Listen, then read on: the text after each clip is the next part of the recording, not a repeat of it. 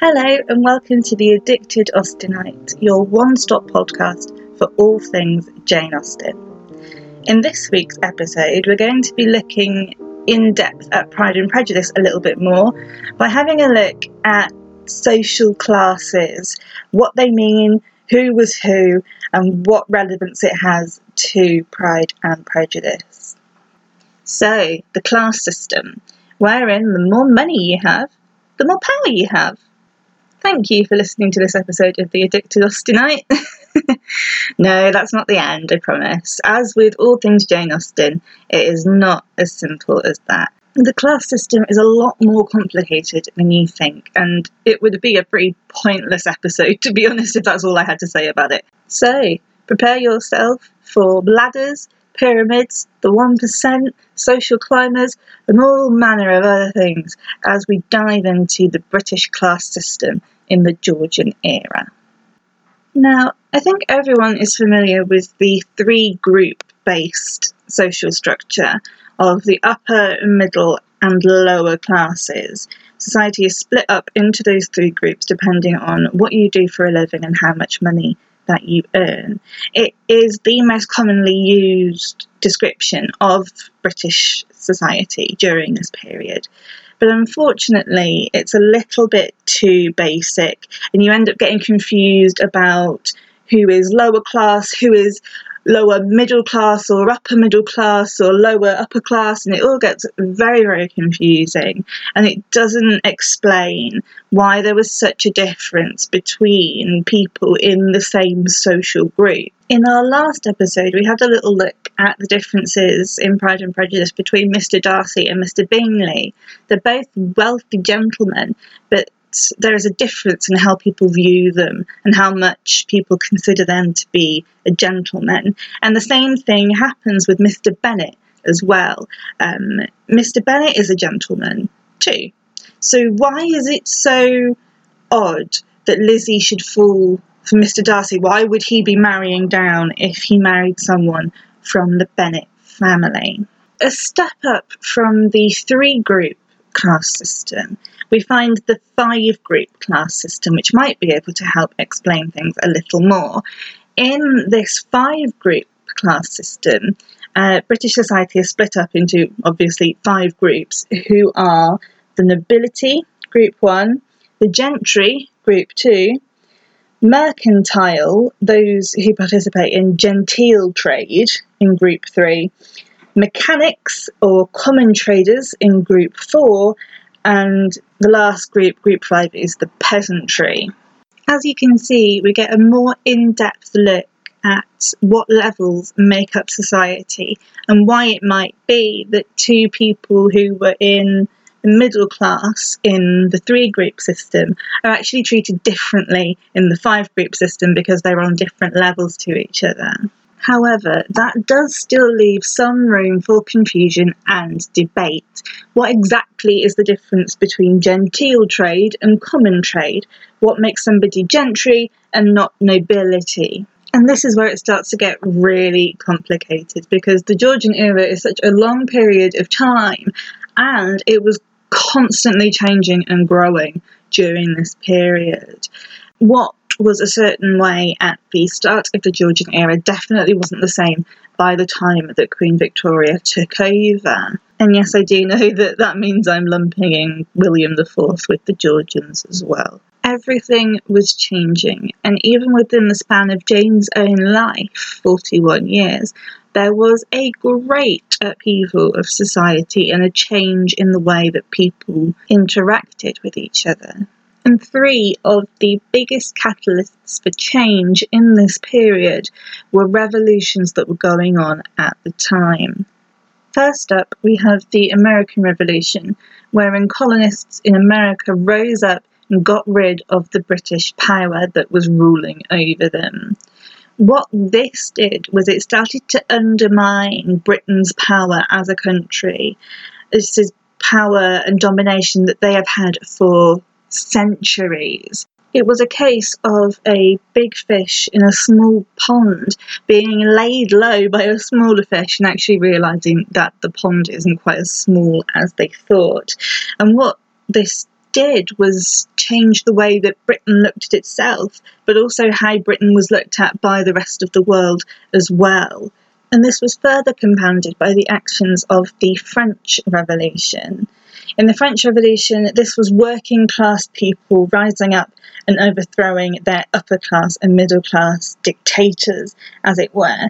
They wanted to be able to live a fair and happy life it started people evaluating how the different classes treated each other and how society gelled together like cogs turning in a machine, for lack of a better metaphor. But a really dangerous thing that the French Revolution did was to sprinkle doubts about how useful the upper classes actually were and what their role in society was. At this point, it was the case of the 1% owning 99% of the money and capital in a country, and by the working classes so easily, really, overthrowing the, the upper classes in France, people started to think, well, how can they be that important if they were so easily overthrown? I don't think Britain was really ever in danger of having its own social revolution like the French one, but it did start people talking and thinking and re-evaluating people's position in society. Another thing that started to really change people's perspectives of the upper classes was the abolition of the slave trade in the UK. Um, in 1807, the Slave Trade Act was passed and it abolished the slave trade. Um, slavery did continue for another generation until about 1833 when it was eventually abolished completely. But it started that ball rolling, and by making it legally reprehensible to buy slaves, own slaves, and use them for labour. What this did was point a big finger at all of the upper and middle classes who had used slave labour to build their empires and their wealth. And soon, people who were bragging about their money and their station and showing off how wealthy they were by the large number of slaves that they had, they were starting to hide and quiet down and try and sweep under the rug any involvement that they had in the slave trade.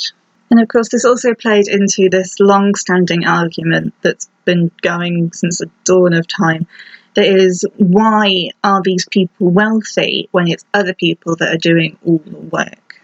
The final big, big catalyst for change in British society was our third revolution, the Industrial Revolution.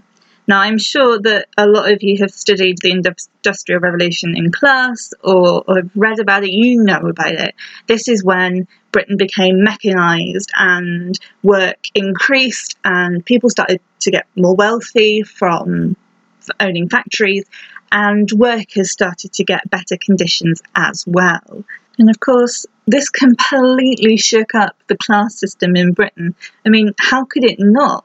With more people earning more money, the lines between the classes were getting blurred quite a lot. And these middle class people who had been looking down on traders and factory workers and factory owners were now having to share space with them because these people had finally earned enough money that they could be by pay considered middle class. It was utter chaos, and everybody was scrambling to redefine and rename these groups and set the lines again so that people didn't have to share a space and a status with people that they just completely looked down on and thought were absolutely beneath them. It comes back to this argument of old versus new money that we touched on last time with Mr. Darcy and Mr. Bingley. So, where was British society and the class system when Jane was writing and publishing her novels? Well, I've done some research and I've been able to find a map of society from 1814. This explains all the different classes in British society at the time and it uses eight separate groups to split people up. And I think this really shows how desperate the middle and the upper classes were to keep their high status and not to have to acknowledge the efforts of the lower classes. I'll read through that list now and, and tell you who was in these different groups just to show you how pernickety and pedantic the class system had become by this point. So, the first class, uh, the highest order, included the royal family, lords, those who were spiritual and temporal, great officers of state, and peers above the degree of baronet. Below them was the second class, who included baronets, knights, country gentlemen, and others with large incomes. Below them was the third class of clergy, doctors, merchants, and manufacturers on a large scale, and bankers. Below them is the fourth class, the lesser clergy, other doctors, some lawyers, teachers, ship owners, merchants and manufacturers of the second class, shopkeepers, artists, builders, mechanics, and persons of a moderate income.